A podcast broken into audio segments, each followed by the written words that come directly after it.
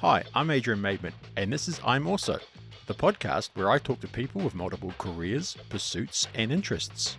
My guest for this episode is Nathan Stewart. Nathan is a youth and community engagement navigator at Toi Ohomai Institute of Technology, based at the Windermere campus. We'll be talking about what this role involves, and in particular his focus on providing students with help and guidance to achieve their goals. I'm also a podcast from Wuma Media. Kia ora, Nathan. Kia ora koutou. We'll start with, we've got a special guest in here. Um, who's your friend? Uh, so this is Manaya, who's my two-year-old Huntaway Labrador, uh, and my best friend. That's good. And, and we'll start with a quick shout out to Mary Stewart, your mum and my old boss, just to get that out of the way. Hi, Mary. Yeah, hello, mum. I can she'll be laughing right now. What does your job involve at Toi Ohomai? Navigating. Navigator. So yeah, uh, my job title is Youth Community Engagement Navigator, um, but I essentially work as the school liaison for the Western Bay. So I look after all the schools here in the Western Bay and just help secondary school students transition into tertiary study. What what sort of things are they most curious about? Transitioning um, from school to I'd say a lot of it's to do with either subject selection, helping them out with NCEA and what subjects they need to be able to go into the, I guess, study area that they're wanting to go into. Um, and then when students are going into, I guess, graduating from secondary school, uh, assisting them in terms of what entry criteria they need. Um, but generally, it's just give them life experience and life advice and letting them be able to bounce off their ideas and what they should or shouldn't be doing, really. What's your best life advice you give? Well, we'll say you're not very old as well. How old are you? Uh, I just turned 30. 30. Oh, well, that's getting up there now. 30. Yeah. That's good. Still, still young. Still a young man. yeah, yeah. Um, well, my father used to say, do as I say, not as I do. I guess I just give them a little bit of, I try and relate to students about what I've done in my life and then give them some advice as to whether or not that's something they want to do or, or not yeah. do. I mean, I was the same. As soon as I left school, I was like, I got no idea what's going on. You realise you don't know as much as you think once you leave school. I think. Oh yeah, I mean, you know nothing when you leave school. I know nothing now, so. So what did you do after you left school? Um, so when I left school, I went down to Otago University uh, to study physical education and Māori, and just getting to Otago was a bit of a roller coaster ride. Um, I didn't get the best career advice when I was at school, so I ended up having to do. I actually ended up having to do a foundation course here at the Polytech um, to get my university entrance, and then from there, I finally got into into uni. Um, shout out to Jill Brockus, she managed to get me through. Um, so that was a, that was a bit of roller coaster. Gave my mum uh, a bit of stress, um, but then managed to get down to Otago, and yeah, I spent three years down at Otago and pretty. Yeah. Did you like Otago? Yeah, I loved Otago. Probably I loved it a little bit too much. Yeah, that segues nicely into your love Otago a little bit too much story. Uh, this news article from the Otago Daily Times says the University of Otago did not want to be the behaviour police, but believed it had the responsibility and the authority to denounce student behaviour serious enough to affect its reputation the High Court at Dunedin heard yesterday.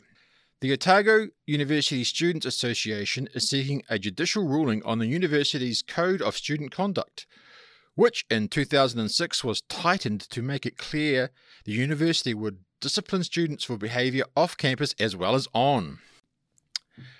Uh, and then you come into it. The decision which sparked the OUSA, that's the Student Association legal challenge, was the university's decision under the code to exclude first year student Nathan Stewart for one semester after he was videoed throwing a bag at a passing car in George Street during this year's Orientation Week toga party. Um, so that that was a hic- was it a hiccup? Yeah, that was a pretty uh, pretty big hiccup for my I guess my tertiary life or just a life in general. Um, it was a pretty big smack uh, of reality, I guess. That was a good learning experience, was it? Uh, yeah, really good. Not. I don't think I learned too much at the start, but now in my uh, later years, I've uh, I've kind of reflected back on it and seen it as a pretty uh, pretty good learning experience for myself. Yeah, that that time at Otago was um, I mean, I went down. I read, before I went to Otago, I read Mark Ellis's book, and um, basically, once I read Mark Ellis's biography, I was kind of hell bent on wanting to go live Scarfie life. Um, so I got down to Otago. As I said, it was a bit of a roller coaster just to get there. And then once I did get there, uh, three days into my stay, I was pulled into the head office um, of the of the hall I was in at the time, um, and the head of hall was basically saying that the university wanted to kick me out. Um, so yeah, that was a bit of a shock. Though I was on a bit of a, I still didn't really kick in that they were wanting to kick me out, and I didn't really take it seriously because I was still caught up in the whole orientation of of university. Um, but into my start of the first semester, things started to get pretty uh, pretty heavy with legal things and yeah. So basically, what what ended up happening was um, they wanted to kick me out uh, for the year. I ended up appealing it um, because I mean I was one of like thousands of students. Yeah. Um, and at the time, I just came into university when they were really trying to kick that Scarfie mentality um, and change their, I guess, represent, uh, reputation for the, the university. Um, I was just kind of in the wrong place, wrong time, and uh, Three News managed to catch me in the act, I guess. Um, and- Allegedly. yeah, well, well, I, I, I, um, I tried to fight it, and I went into a meeting one day with, uh, I guess, the head of the university and another proctor, and I was really should have brought in some proper legal representation, but I ended up bringing in one of my friends who was doing first year law, and um, we did do a pretty good job of um, of pleading our case, um, and once they gave us video footage of um, of said crime. Um, yeah, I was I was a bit of a, a bit of a hard place. So what ended up happening, I ended up having to go through a bit of a legal process, and then they ended up kicking me out for the first uh, second semester, and I was allowed to return for the second year. So, yeah. And came back strong. Yeah, so I came back for my second year um, and did the normal, I guess, Otago thing when flatted down Castle Street, um, and then started learning about uh, what happens when you destroy flats and things like that. So I wouldn't want to be a land landowner. I mean, a flat owner down there. yeah, shout out Jenny Martin. We uh, put her through a bit of a hell year. Um, so my second year of university, I ended up getting, I think we did like 20 grand worth of damages on our flat. So I ended up having to, uh, yeah, try and get a job as soon as I got back home and start paying that off. And that kind of followed me into my third and fourth year of uni. And did you go to Victoria? Yeah, so I um, did three years at Otago and then um, ended up following um, a girl. This is what girls would uh, make you do. And uh, went up to Victoria and ended up finishing uh, my degree up there. Um, and so I spent two years in Wellington, which was which was really cool. Wellington and Victoria, oh, Wellington and Otago, sorry, are sort of completely two different uh, student cultures. Um, so it was good to get into somewhere where it wasn't just um, burning couches and flipping cars twenty four seven. So yeah, I love Wellington. Cool place. Yeah, it is a good place, Wellington. Yeah. Very nice. That's good. So it's better to follow a girl maybe than Mark Ellis, I guess. Something to learn from. Yeah, yeah. No, Mark Ellis is from Wellington, so Oh, yeah. And uh, and then what happened? Then what? Then what happened after you've got a qualification? Um, so when I graduated from uni, I was uh, I was pretty stoked, obviously, and thinking, I now I'm gonna um, attack the world and get into the job of my dreams. But What was the job of your dreams? Well, basically, I was probably going to go uh, teach uh, physical education in Māori, but I found it was kind of hard to get a job and ended up going straight back into working uh, some of my summer jobs. So I worked as a scaffolder throughout uh, throughout university uh, and worked on the Port of Tauranga. Um, so I went straight into working scaffolding after graduating, which was kind of depressing um, after putting in, I guess, four years of study and then going back into a pretty tough occupation. And then from there, I ended up working for about a year and then moved to Perth. Um, and so I had a couple of friends over in Perth, so I moved over there, um, which I ended up started scaffolding again over there and was kind of living the high life in Perth uh, for a little bit. And while I was working in Perth, I ended up changing, uh, ended up walking into a bar and met a lady uh, who asked me what a different occupation. I told her I was scaffolding. She asked me if I'd done any uh, event work, and I kind of I was over scaffolding at the time, so I just said yeah I had. And she said, "How would I like to come work for these uh, big uh, cancer events?" Or ride to conquer cancer, as I said. And so I said, yep. So I found, uh, I guess, a new occupation over there. I ended up getting to travel uh, Australia for the next six months, uh, setting up these events, um, which was cool. I ended up seeing a lot of Australia, yeah, which kind of set me up for my next journey to go live over in London. The traditional move to London. Yeah, yeah, yeah. But you ended up in Italy, didn't you? Yeah, so basically what happened was from uh, Australia, I ended up coming back to New Zealand and again, I wasn't really planning on going over to the UK, but I guess I, had a girl, a girl that had moved over there. so I thought, oh shit, I, I, might as well go over there. So I ended up applying for, um, I guess, the traditional uh, visa for um, Kiwis to go over to, to the UK. So I got a visa to go over there, and it just so happened at the time that um, a job popped up with some of my friends to coach beach volleyball over in Italy. So they couldn't do it and they put it out to a couple of the boys.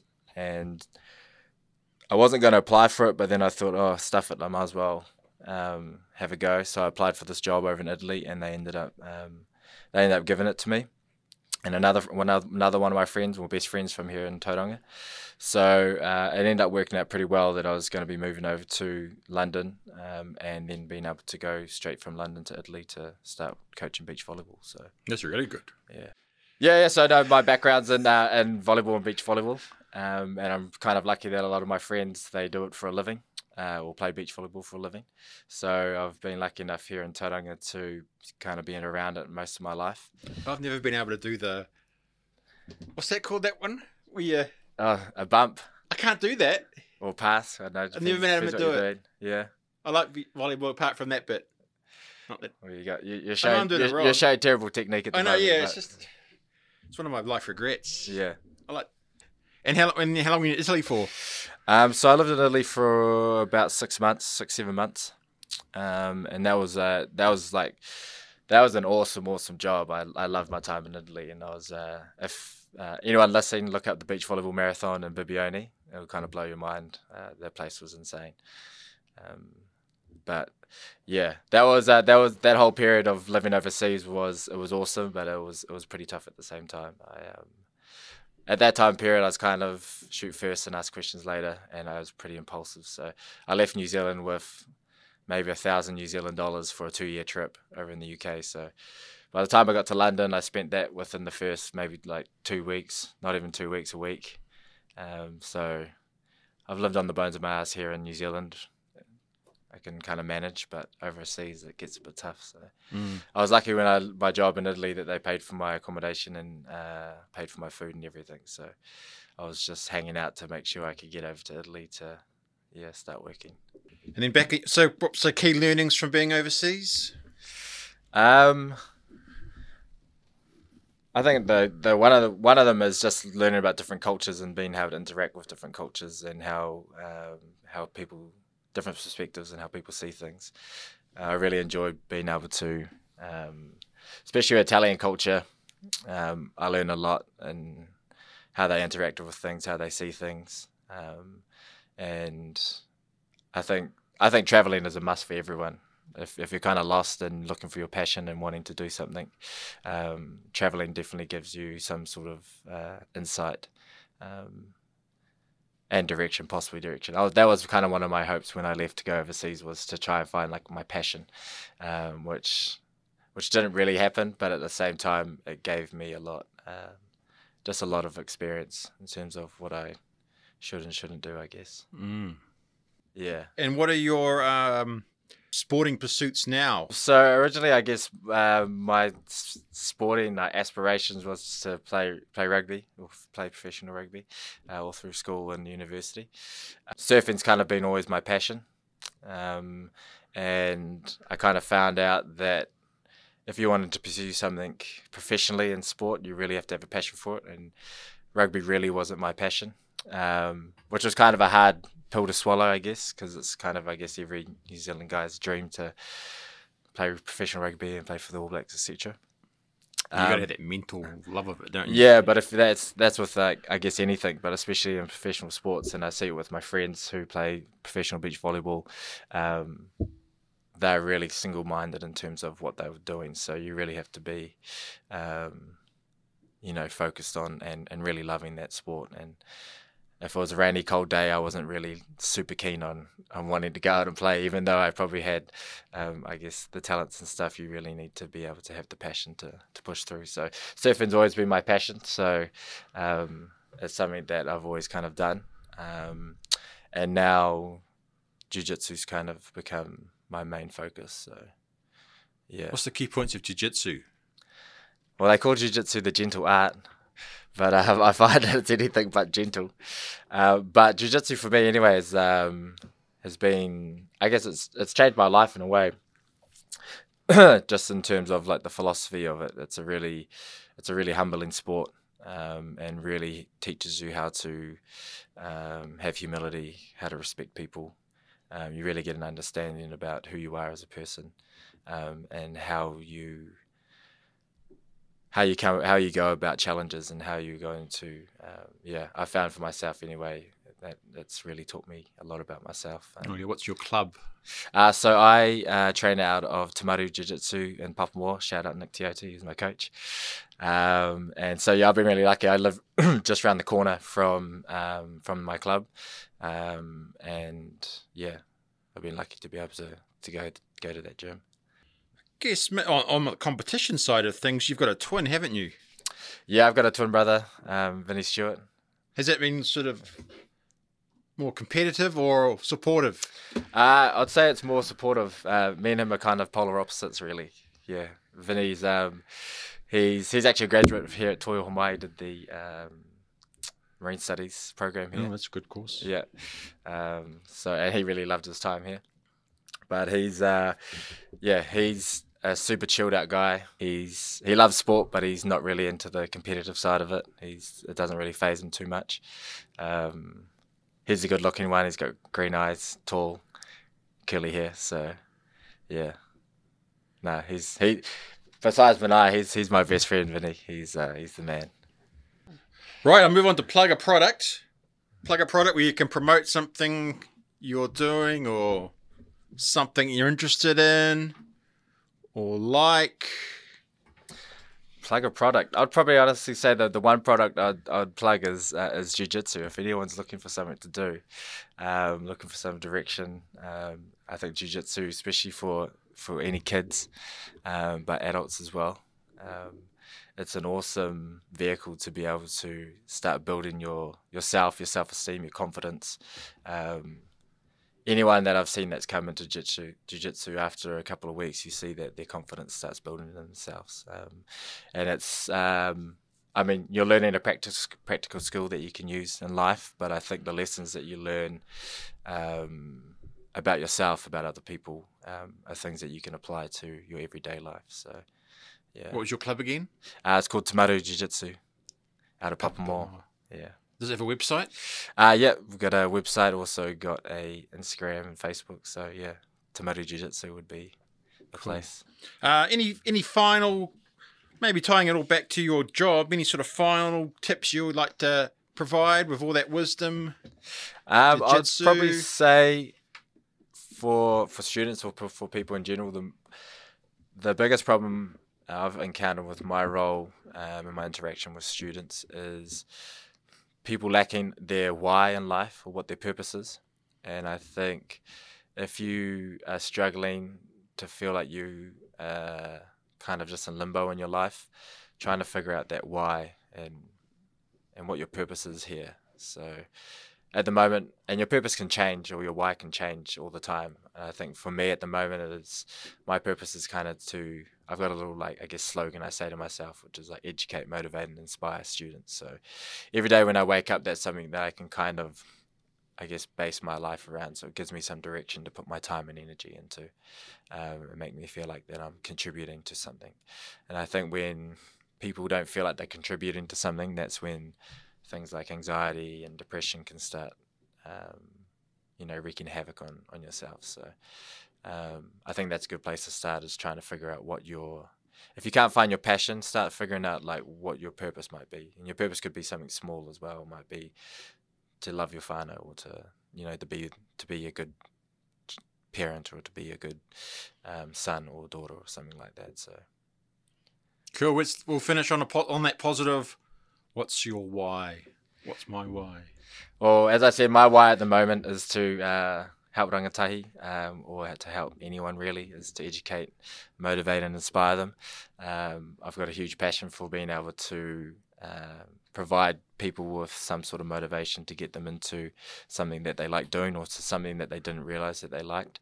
Um, that's a real uh, cool aspect of my job is sometimes some students will come in with an idea of thinking that they want to do a certain subject and then after having a bit of a chat to them they kind of realize that they don't actually want to be doing that and they get a real kick out of something else that we might offer or that another institution might offer or um, Yeah, I mean, a good talk like that can save years yeah exactly yeah from my own experience as well. Save years of just going the wrong way or Yeah. not knowing where you're going.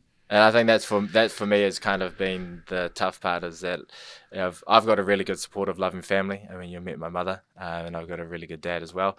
Um, but I never really had someone that was kind of guiding me through a lot of the things. A lot of things I've kind of done in my life are complete opposite to what my family have experienced or done. I'm kind of like I guess the black sheep, so I've really had to learn. Uh, you know, th- through the hard knocks, really. And so I felt like if I just had a little bit of advice here or there, it would kind of help me save a lot of time and uh, wasted energy into things.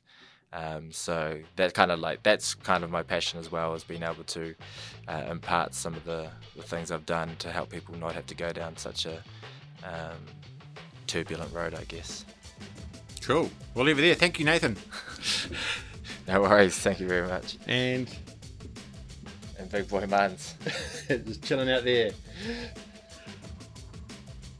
To listen to more episodes, subscribe at Spotify, Apple, Google Podcasts, SoundCloud, or there's plenty of other ones as well.